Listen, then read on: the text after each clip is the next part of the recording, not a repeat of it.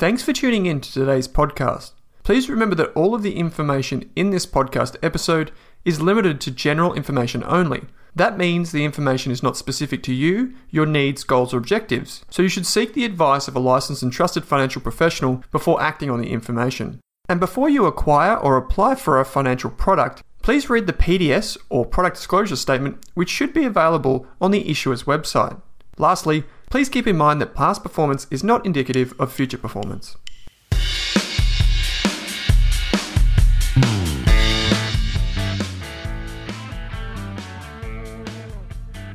This episode of the Australian Investors Podcast features return guest Charlie Aitken, founder and chief investment officer of Aitken Investment Management. Charlie and I talk about the lessons he's learned running the fund over the past few years, including dropping the short book from his strategy and focusing on the long only side, why he has hired people who, in his words, are younger and smarter than him, and finally, Charlie finishes by sharing two stock ideas I hope you enjoy this episode of the Australian Investors Podcast featuring Charlie Aitken. Charlie, how you going, mate? I'm well, Owen, and thankful for you for getting me out of about 40 minutes of homeschooling. So thanks. yeah, you just said week eight of lockdown for you, huh? Yeah, I think it is. I mean, honestly, you lose count of it, but you do what you have to do. It's in everyone adjusts, and you know, it's not that great a hardship for the for the greater good. So thankfully, I have a business that can adjust to working from home, and you've got to be a little bit thankful for that, considering the you know the impact on a lot of other people. Yeah, for sure. I um I think the same. You know, every day I'm thinking, well, I can still work. And in fact, to be honest, sometimes being in this industry, at least in doing podcasts, which is one day of the week for me, um, more people have time to listen. So they tend to, which is good for business. So I I, I count my blessings twice over there. Um, mate, we've spoken in the past and the last time we spoke, I was in Sydney. It was very early days for this podcast series. A lot has changed in this time, but also on your end, a lot has changed, um, which we'll get to in just a minute. But I think I may have asked you this at the time the transition from you know broker to fund manager and that type of thing, uh, and the, the kind of lessons learned there. But maybe now that we're a few years in, what have been some of the big lessons that you've learned running your own fund and dealing with clients of a different ilk um, managing a team, doing all those types of things? What are some of the big things that come to your mind? Well, I mean, the greatest lessons actually came from my father, who I mentioned in the, the last podcast, but he actually passed away in March. And oh, I had one last trip. No, it's okay. He had a full and happy life. But I had one last trip away with him in the country. It just happened to be a fluke about a week before he died. He wasn't sick or anything. And we had long drives through the country of New South Wales, seeing some friends, and we just had discussions about investing and looking after people's money.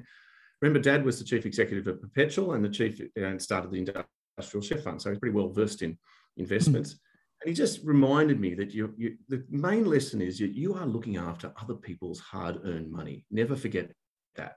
It's not a game. It's it's not. It's real.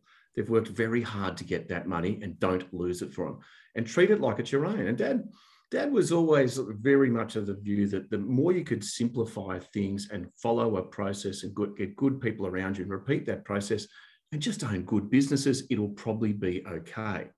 And thankfully, over the last couple of years, those lessons in just mm. simple investing, keep it to what you know, surround yourself with good people, don't be trying to be an, you know, an expert on everything, has actually stood the fund and the returns uh, uh, very well. But as you know, I mean, nothing's an easy transition. Like, I mean, from broking to fund manager, let alone throw in a pandemic, throw in you know, things that no one ever thought thought could happen, and here we are. But it's, a, I still thoroughly enjoy it. But most of it's about you know putting a few runs on the board and actually getting really good people around you. It makes it a lot easier.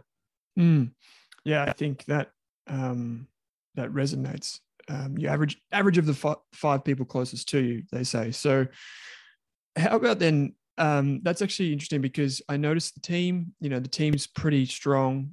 Um, how one thing I always like to ask is, how have you gone about building a team of analysts and investors around you to support that? Um, and I guess just from a high level, just to kick things off, how have you built that team and, and built kind of your your your lineup, if you like, your players in the, well, I think the squad? I think one thing to first of all acknowledge is that we all have a lot of weaknesses, and there's a lot of smart people out there, and there's a lot of people who can really add to a process. My main approach was to get smarter and younger people with diverse experience around me. And it's obviously not hard at 48 and being me to find smarter and younger people. That was, that was not the hardest bit, but, but it's finding people with those sort of quiet professionals who love investing, probably have some sort of accounting or finance background, and are really driven and really want to quietly go about their business professionally, but also challenge me. As a chief investment officer, I need to be challenged on decisions we take and I need to be challenged myself. So you don't need a, a group of yes men and women. You need a, a group of sort of people who are prepared to question you and stand up for the work they've done themselves. So I've been mm. lucky enough to have people find us. I've had, you know, young a young guy who came out of credit at Merrill Lynch, which is a completely, you know, sector I know nothing really about credit. And I've had two wonderful um, uh, research analysts slash portfolio managers emigrate from South Africa you know, they've done done their time in South Africa, which is a tough market, emigrated to Australia, brought their families here. One of them even did 14 days quarantine in an Adelaide hotel to, with his family to come here. And I went, no one needs to do that. And so really committed to the job. They've just brought a fresh set of eyes and a fresh approach to how I think about things. They've been wonderful sounding boards. They've really brought some sort of stability to the fund, but also that youth, right? There's aspects of technology. I mean, when I was growing up, you know, we thought a fax was, you know, some sort of new technology. Now, I need people younger than me who truly understand how to communicate, how the world works, how supply chains work, how everything works on a technological basis. And they are generally younger than me. So those guys and girls have brought real skill that I don't have. And if, if I haven't done much right, but I've got one thing right, was to get people around with you around you that are younger, and, and just more knowledgeable on how the world works today. And they find you, and then you work out that they're good people. And anyone who's prepared to move from another country to work with me is in. That's a proper commitment. And I, I really think that's uh, something that we, we, I really, really admire. How do, you, how do you go then encouraging them to speak up to you when you come out with an idea and they don't agree? How can you be sure that they're going to speak up?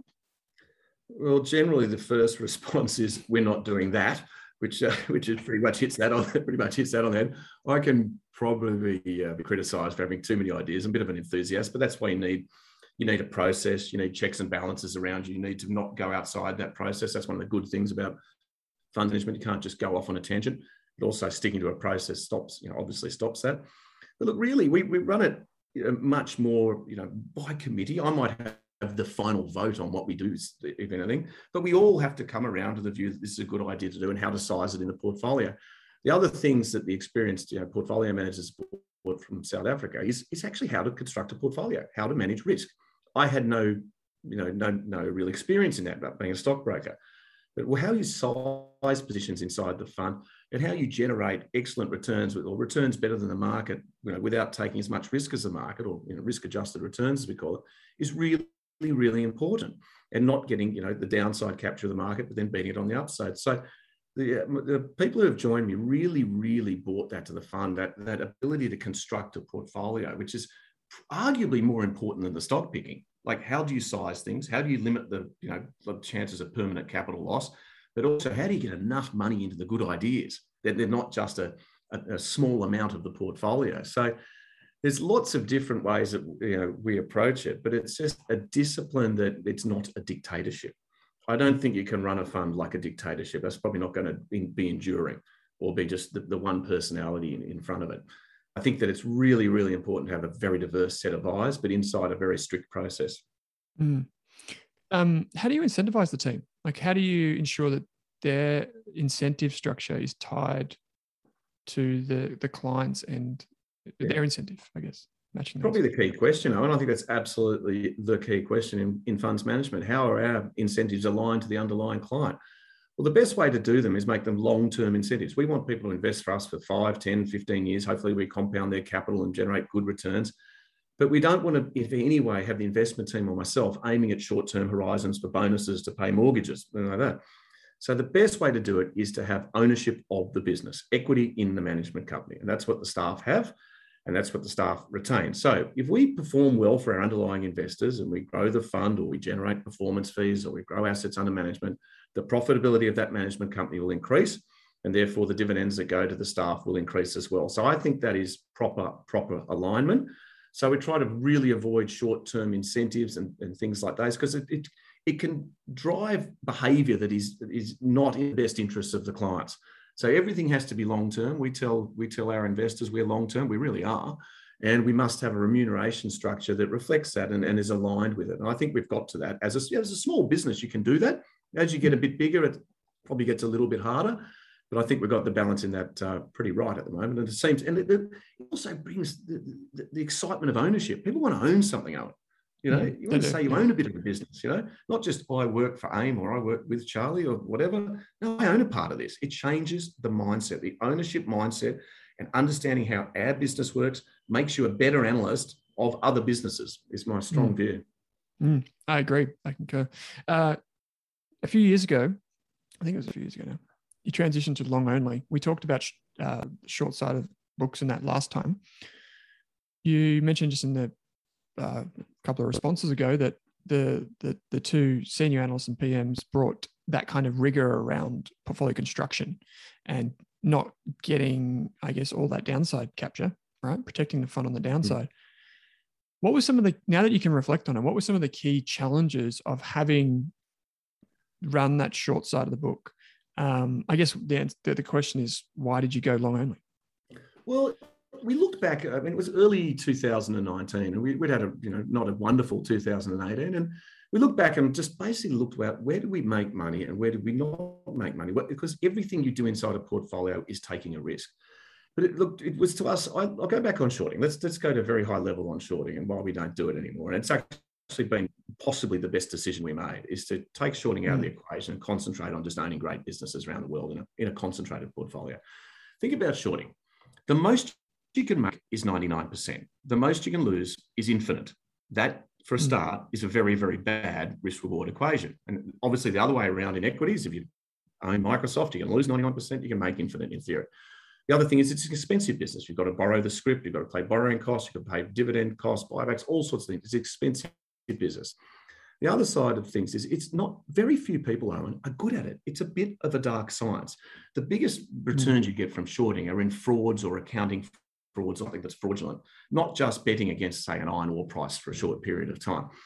But the simple fact of the matter is, we did not think it was protecting our portfolio for the downs for the downside capture we had hoped.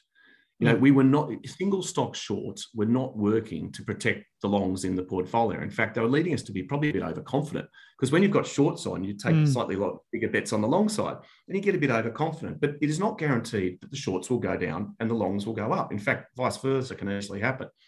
But the other thing worth taking into account is that there was some big changes happening. You know, in my previous life, I wrote notes and about shares and things, and you could see that there was a a bit of a growing audience for individual investors to make their own decisions, a bit like this podcast. You're informing mm. people about things that they may act on eventually. But I could see that was like an individual army growing. And when you have an individual army growing of individual investors, you need to be very, very careful on the short side because they can get very excited and take a stock to any price. It doesn't really matter. There's no limit on what mm. prices be. And as you've seen recently with the meme stocks and Reddit uh, type, type mm. events in America, that is that has come you know come through you know, very clearly that there is you, have got to be very very careful fighting that army or pick your fights. The other thing is I don't want to fight with the Fed and ultra low interest rates. I don't want to fight with the M and A cycle. Some of the companies you want to short get taken over. That's a disaster, obviously, because someone thinks they can run them better. You're also pa- fighting passive flows and ETF flows. And basically, Owen, you're in a fight against everything at the moment. And I don't think that's where you will get the best risk adjusted returns. Now, I think there's a temptation to do shorting because it sounds smart and maybe you can charge higher fees as a fund manager because you do it. But I think it's the best decision we ever took was just to walk away from it because I truly believe it's poor risk reward in terms of allocation of capital. I think there are better ways of protecting a portfolio from permanent capital loss, which is by simply owning great businesses with great balance sheets that have great industry positioning, that have huge free cash flow, but really no debt, great management they don't capture as much downside as others, or they probably very rarely capture permanent downside. Mm. And we just also came to the view that the, the better way to protect a global portfolio that we do is actually just to be unhedged to the Australian dollar. if the world goes to cactus, the Australian dollar goes down. If there's China sentiment the wrong way, the Australian dollar goes down. I don't want to be selling Microsoft for trying to time the market. Timing the market is, as you well know, is very, very hard and probably not going to add any hmm. value to the portfolio. So there's better ways we think of protecting protecting permanent capital loss via stock selection and process, an unhedged Aussie dollar, and we just keep away from shorting because I think the risk reward's just not there. So one of the things that I I know from studying fund managers is that those that use uh, options or shortings or any type of derivative instrument tend to pay away quite a bit. And so mm. even in a let's say a normal market 10 years ago, you wouldn't that you were still swimming upstream, but it just probably wasn't as strong, the, the current, right, against you. But now, just based on what you've said there, it, it, resonates with me because I see that a lot. The current seems to be getting stronger, and one of those ones is like tapering, um, which is a big, big thing too. Um, and since you've gone long only, the fund has actually performed very, very well. So, well, you know, the other thing is, Owen, like, no offense to shorting, but I found it took up a disproportionate amount of your headspace yeah. relative to the amount of money you had allocated to it. I mean, the reason for that is because you can lose so much. You know, you, are mm. you're constantly worrying about these positions that you don't really control. Whereas if we do bottom up research on a Microsoft or Nike or what, you know, whatever it is, you feel far more comfortable in your long term valuation or your investment thesis or the work that you've done and far more comfortable. So it becomes, you know, it's not just expensive, it's also how much effort you're putting in to generate whatever this, this small return or, or lowering of overall risk of the portfolio. Where I believe we're actually we're actually increasing the risk of the portfolio by by adding, you know, unlimited tail risk via these positions. So hmm. it's it's to me, the returns of the fund in terms of risk adjusted returns and absolute returns and relative returns since we stopped do, doing it have never looked back. Mm. But you also just sleep better at night. You know, you've got a great portfolio. You're concentrating on making money, not trying to be sort of negative and you know hope something mm. falls or hope something's a fraud or hope the world goes bad. You're concentrating on long-term proper compounding, bottom-up investing, thinking about also the top-down themes where you want to be invested and it just, it's a better use of your mind space. At the end of the day, we're not going to make our reputation, you know, losing less than everyone else. Yes, there's periods like, you know, last year where we did lose less than everyone else, but it's what you do after that that matters. You know, mm. but there is no funds management game in being the guy who just loses less all the time. In, in hmm. my way of thinking, you know, markets do go up eight years out of ten. You know, so we, we want to be invested. The world's advancing, interest rates are low it's it's a, there's, a, you know, wonderful things happening in technology and development so quickly. It's a great time to be an investor. So I don't want to hmm. spend my time worrying about too much negativity or or, or, or those bets as well. Yeah, how did how did the investors take it? I imagine most like most fund managers probably would be pretty, you know, scared off of making a, a change like that. But you seem to have pulled it off. Well, I think investors, we explained to investors very clearly that it was actually adding adding risk to the portfolio and, retract, and detracting from our performance. So most understood that. But the generation of investor that invests with us is you know, a little bit, generally a little bit older than me. And quite frankly, I mean, they don't like shorting. They don't understand why you're allowed to do it. You know, mm-hmm. you know, they don't. Yeah, they don't that's really, true. I've actually heard really that. Like okay, you can't short my house, so how can you short BHP share, whatever it is? So look, they don't really like it. Even even Dad, you know, said to me on that last trip, he said, "I'm, I'm glad you gave up that shorting. I just don't like it." Now he was 85, but they just people there's as i said there's very few people who are very good at it and i wish them well i mean there are some that are very good and that's fantastic but i'm just not sure that you know you need to do it. You know we're hoping to buy great businesses and hold them for 5 10 15 years. And you know there will be market cycles and some things will be out of favor and in favor. But if you own great businesses you'll see it through. Mm. and i just the reaction was i well we, we saw no one redeem money on the idea put it that way. You know, it was, it was just seen as a simplification. I think when investors and advisors see that you're simplifying your investment process, less moving parts, more conviction, more investment in the investment team, more analytical firepower, you know, really looking for ideas to make people money over the over the medium term. I think most people like seeing that a simplification because you simply can't be all things to all people or good at all things. Mm, that's fair. Um, one of the things that I wanted to pick your mind about, because I know you have a lot of experience in this regard, is basically what's going on in emerging markets, specifically in China, um, because I know you have that kind of that lens where you can look at those businesses, but also um, you've got that quality focus. And what we've seen from some of the big uh, tech companies in China in particular is we've seen some of that, I guess you wouldn't call it geopolitical risk, but maybe like regulatory governmental risk kind of come to the fore with some of these businesses uh, in say the last 18 months, probably starting with Jack Ma. Mm. And I'm just interested to to pick your brain on that. Just basically, are you surprised by the changes? How do you see what the current state of affairs? Well, thankfully, we're not surprised. We're actually very we were very well positioned for that due to some changes we also made a few years ago. Also, the change in the investment team, where the guys came from South Africa and said, you know what, you don't need to take direct emerging market risk. You don't need to own China to have exposure to China. And that was a really, really good call. Why do you need the volatility of this emerging market, you know, Shanghai, Hong Kong stuff that is super volatile, super day trader, and also has the unpredictable regulatory risk of the CCP in Beijing? You know, it, mm. it's, it's, you're throwing all this into the mix and it trades like an emerging market. So if the US dollar is ever strong, people are just going to sell it. It's as simple as that. But they, you know, we we are still, you know, optimistic on the Chinese consumer and Asian consumer as a whole. So we want exposure to the region, but we just don't want much direct exposure. So we, we uh, the, the guys who join the team have a have an approach called sort of geographic revenue split. So we can own a multinational company like you know Nike, which I might which I'll get to later. Nike has 19% of its sales in China. It's listed in the United States, but it has 26% of its profits in, out of um, out of China. So it's obviously gets greater margins out of China than anywhere else.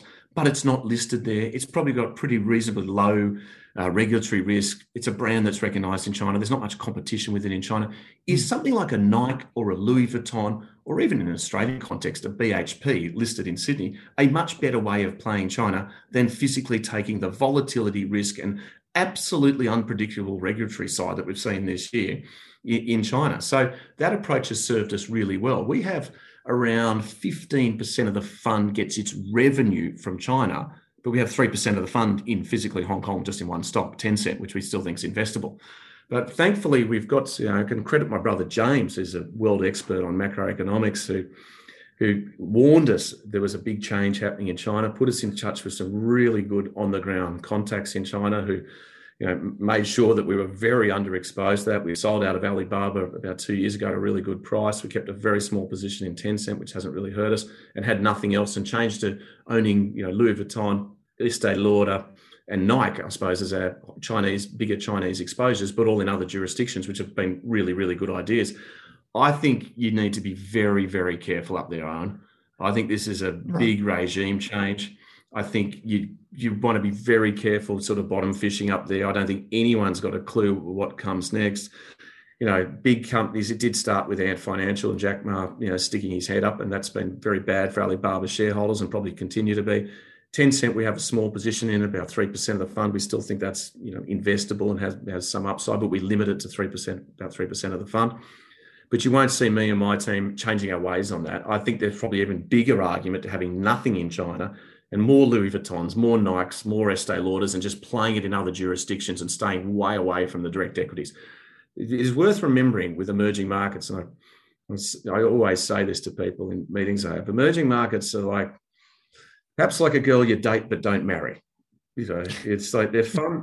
They're, fun for a while, and I don't want everyone to take this the wrong way. They're fun for a while, but you want to get married to the Microsofts, the Nikes, the, the Louis Vuittons of the world because the volatility in these emerging markets is just it's not worth the risk. Do you need to be there to get access to the Chinese consumer? And don't get me wrong, I want access to the Chinese consumer. I just don't want to own Chinese equities. And you won't see us changing that. I think it's a really good um, initiative that the, the new members of the team brought in, and it's really, really served us well. And you can see that you know, our performance is you know, showing through nicely by making, making those changes.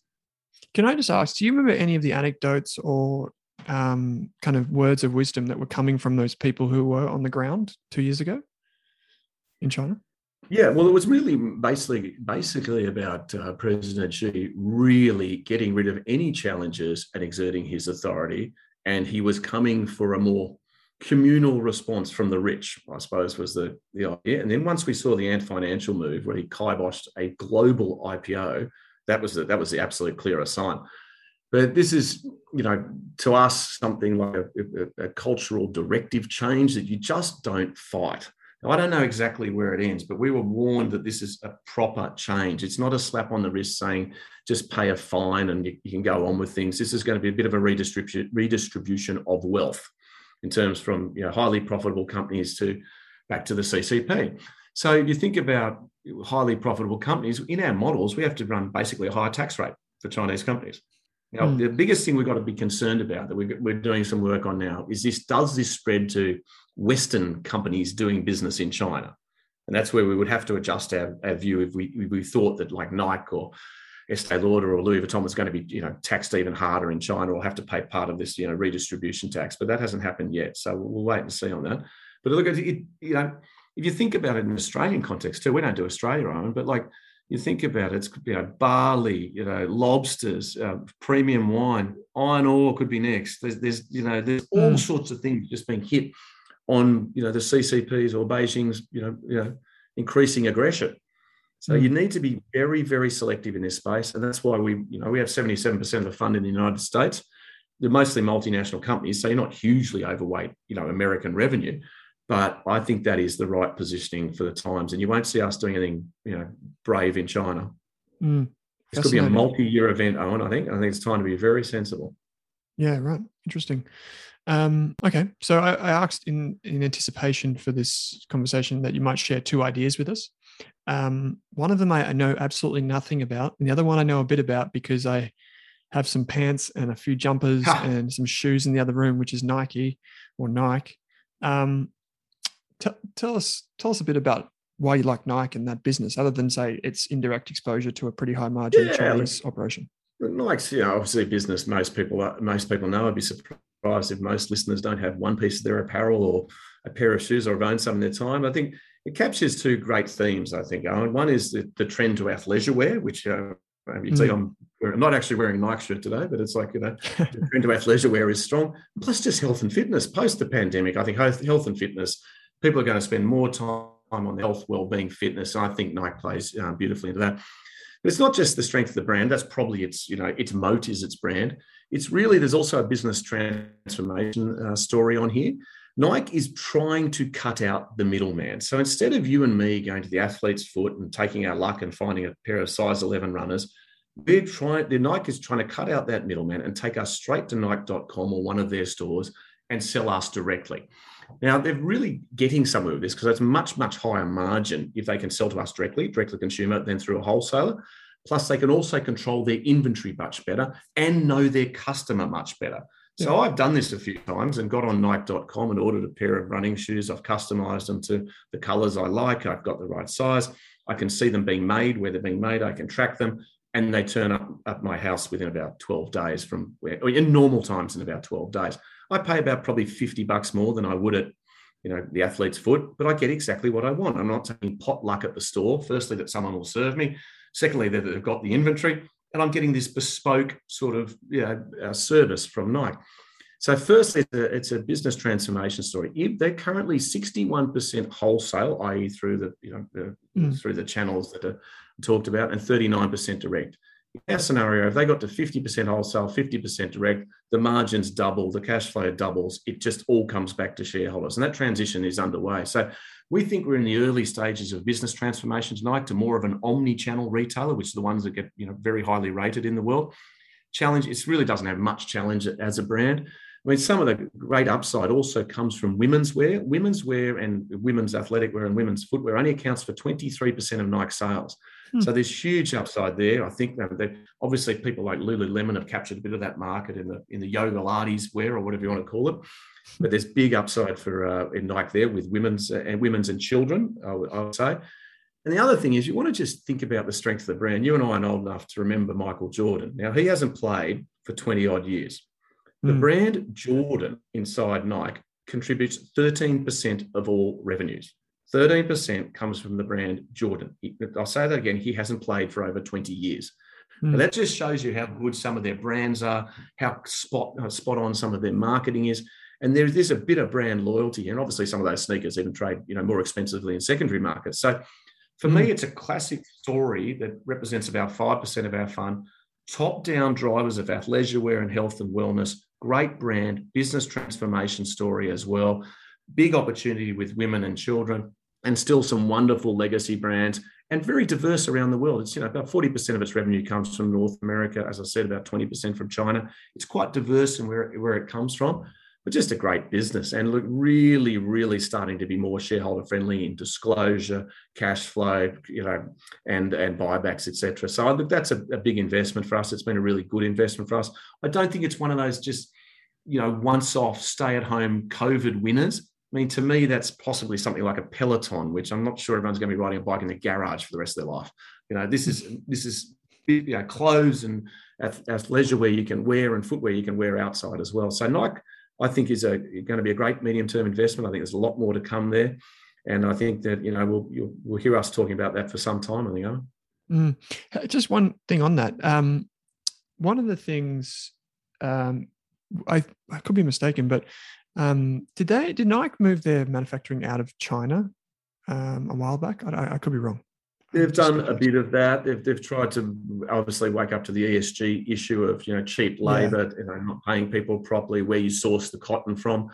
They did make one comment the other day to the ire of Beijing about uh, uh, cotton, which wasn't well taken, but there was no real sanctions put on Nike for that in China. There was a bit of a social media backlash, which lasted a couple of days. But, but they've been aware of moving their manufacturing base, but it's still there still is a fair bit of manufacturing in Asia, but I mean that is where they are close to the market. It's not um, not easy to totally uproot, but I think they're, they're, they're moving on, at least aware of the wages they pay and where they're sourcing um, sourcing goods and supply chain. That's another thing they've invested in heavily is supply chain, RFID tagging, knowing where the inventory is, not having big inventory cycles. This is a really really well run business, pardon the pun. but you've used that one a few times. I haven't. I actually just, I actually haven't. It just came out there. the other business, which the other the other business which I know very little about, is um, a company called HEICO. Yeah. Is that how you pronounce it? HEICO. Yep. Yeah. I I until I found out we're going to be talking about it, I had no idea what it does. Um, so maybe you can start at the top yeah, well, that's where we're a little bit different, Owen, because we're you know a boutique global investor. We can own mega caps like Nike and Microsoft, but we also go down the market cap food chain. But we'd never go away from the quality of the business. There are some great, great mid cap and small cap businesses where you're not sacrificing quality. You're buying wonderful management, wonderful industry position, wonderful long term returns, potentially great you know future returns, but you're not sacrificing quality. So we don't. We have the ability to go down the market cap food chain. And HEICO's I probably describes a mid cap industrial company, but it's a great industrial company. Now it sounds pretty boring. It, it supplies, you know, airline replacement parts. You know, oh, yeah. basically, basically little widgets for toilet doors in, air, in, in aeroplanes, lighting, those little tray table, you know, mm. holders you have and things like that, brakes, you know, wheels, everything you can think of. So they supply parts to the aviation aviation industry, but they supply them at 50% cheaper than the OEM model. So if you go to buy the part from Airbus or, or Boeing, it's about 50, you know, 50% more, et cetera, et cetera. So they've got a great business in secondhand parts. And I suppose that the moat here is, you'd probably say to me, like, what on earth is the attraction of this business? Well, the moat is that every one of these parts and every one of these suppliers, like HEICO, needs to be FAA approved. And HEICO has an impeccable safety record, 30 years without an incident involving one of their parts, which is exceptional. So they've also they've been gaining market share in periods like this when other suppliers, you know, have other leverage suppliers have have issues. But they've also been run really well by a family called Mendelson, who bought the, basically, you know, majority owned the stock for 30 years. They have delivered a 15% compound average revenue growth for 30 years, and the stock has beaten the S&P 500 by 33 times over that period. Just compounding away, taking a little mm. bit of market share, managing the margin. But we've added to it recently because the history suggests that in periods where the aviation sector is under pressure, such as right now, they will consolidate the industry a little bit, take more market share, then emerge with a bit of pricing power into a bigger market. There's no doubt we're, you know, obviously closer to the end of the pandemic and the end of the you know, restrictions on international travel. One of the things holding the share price at the moment back is international travel is obviously restricted, but domestic travel in America is almost back to back to normal.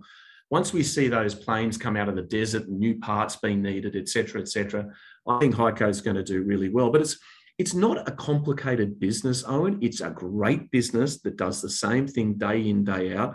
It's got a, it's in an oligopoly. It's got huge barriers to entry in terms of F, F, F, FAA, F Federal Aviation Authority certification. Mm-hmm. And it's just generating great long-term margins and a really, really well-run business. So there's nothing, there's not, it's not rocket science. It's just a really good industrial business. And we use it in the portfolio as, dare I say, a reopening trade, if you want to call it that. You know, mm-hmm. to have a bit of diversity in there, and it's something that's really leveraged the world normalising and aviation normalising. And I strongly believe aviation will normalise with vaccine passports and you know business travel. I don't think forecasts of people not traveling for business again and everyone doing Zoom again are absolutely accurate. And I think that we've got a wonderful business here that you know will emerge out of this with great leverage to the recovery. So simple business, airline parts, extremely well run, great balance sheet, great operating margins, but just keeps those planes in the air. And I'd much rather own it than an airline or an airport. Mm. Just maybe one kind of follow up here on these both these companies, which is that how do you think about portfolio management in terms of constructing that portfolio? Um, are there certain metrics or things that you would think about from a like a high level? Do you add any sort of like, I guess, structure or quantitative metrics around position sizing? Yeah, absolutely. The biggest investment we will make individually is seven and a half percent of the fund. The smallest investment will be two and a half percent of the fund. The biggest sector limit is in GICS sector limit is 30%. We're currently about 28% in IT. Mm-hmm. And that's really uh, that's really how, how we limit it. So nothing above uh, nothing above 30% in one individual sector, and nothing above 7.5% in one individual stock. We try to run concentrated to 15 to 25 stocks, not have a long tail. I, I just think the longer you get in the tail, you can get into diversification. You're sort of di- diversifying, but you're not increasing the hmm. return. Mm. You're actually reducing the return. So we run it concentrated. We feel comfortable running it concentrated because we're owning these great businesses. And the best thing that happened to us in, the, in the whole COVID meltdown is we owned businesses that had impeccable balance sheets. They were going to be in business no matter what happened. You know, if this had gone on for two or three or four years, our businesses would have been in business. And they probably would have consolidated their industries. It's probably a slight shame that it didn't last a little bit longer for some of these businesses so they could buy out some weaker competitors. But you know, to me, the limits are very important because you know it's so easy to cheerlead one of your winners. But we've mm-hmm. been consistently trimming Microsoft, our biggest investment, for about three years now because it keeps breaching our seven and a half percent limit. But it's a good discipline to have. It takes emotion out of it. It doesn't reduce return, and it makes you not become a you know a one trick pony. Because quite frankly, Owen, I don't know what comes next. I don't want to be betting one way on one thing, whether it's interest rates or vaccines or behavior. I want a diversified portfolio of great businesses that can do their own thing and also sort of negate each other in, in moments of moments of volatility. So yes, we have very strict limits on what we do inside the portfolio and, and stick to them. And I think it's important for all investors to have some sort of limitation on what they do and, and some sort of uh, you know some sort of rules around how they run a portfolio. For sure for sure it is. Um, mate, this brings us to the end of the conversation, which is was great to catch up. But if people wanted to read the monthlies or learn more about what you're doing, where would they go to find out more? Yeah, they just go to our website, www.aimfunds.com.au, or they can email me directly, ca at aimfunds.com.au. You, you can still email me directly. It's um, We're not that big. That's dangerous, mate. You might get a few I love the conversation. I mean, it's it's wonderful. I mean, investing is a wonderful thing. People are interested in investments. Guys doing a great job like you are and helping people get access to people and ideas. It's great. You know, like no no problem with anyone emailing me. Like that's it's you know I'm not that busy. You know, like we, we, I got great people around me. I'm sitting here at home. I just had to move the Labrador out so I didn't bark. You know, we don't do much with the portfolio. We try to own great businesses and own them for as long as we can the greatest advantage, if I'm going to end on this, if it's okay, the greatest advantage any investor has is time. It's time. They'll stay in the best businesses you can for as long as you can. I know it sounds corny, but it works. And so, you know, if anyone wants to get in contact with us, we're, we're very available. Cool. Wonderful, mate. I like it. Good way to end. Cool. Thanks, Owen. Thanks for your time.